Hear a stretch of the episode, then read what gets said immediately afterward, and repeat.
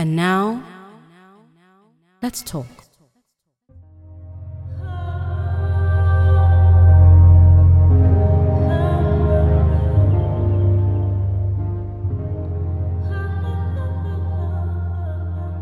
You're listening to the Cambridge Black Lives Matter series. This is an initiative by students at the University of Cambridge and Anglia Ruskin University to show their support for the Black Lives Matter movement despite the limitations of lockdown. We hope that what follows is thought provoking and educational, and further resources are available in the programme description. Hi, my name is Jonathan Chan and I'm a recent graduate of Wolfson College. I'll be reading a poem I've written entitled Breath, written in tribute to George Floyd. Breath for George Floyd.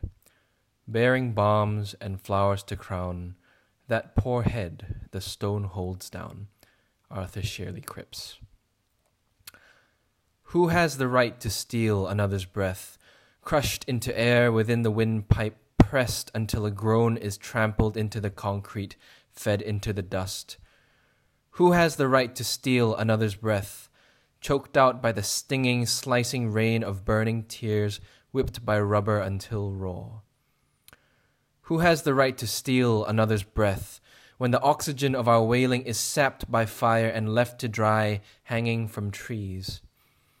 Who has the right to steal another's breath when there is no light to pierce through those bullet wounds, only pleas dribbling red?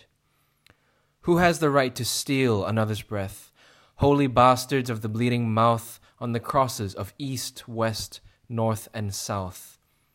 Who has the right to steal another's breath when it came down thundering straight from his mouth on a living, livid Sunday?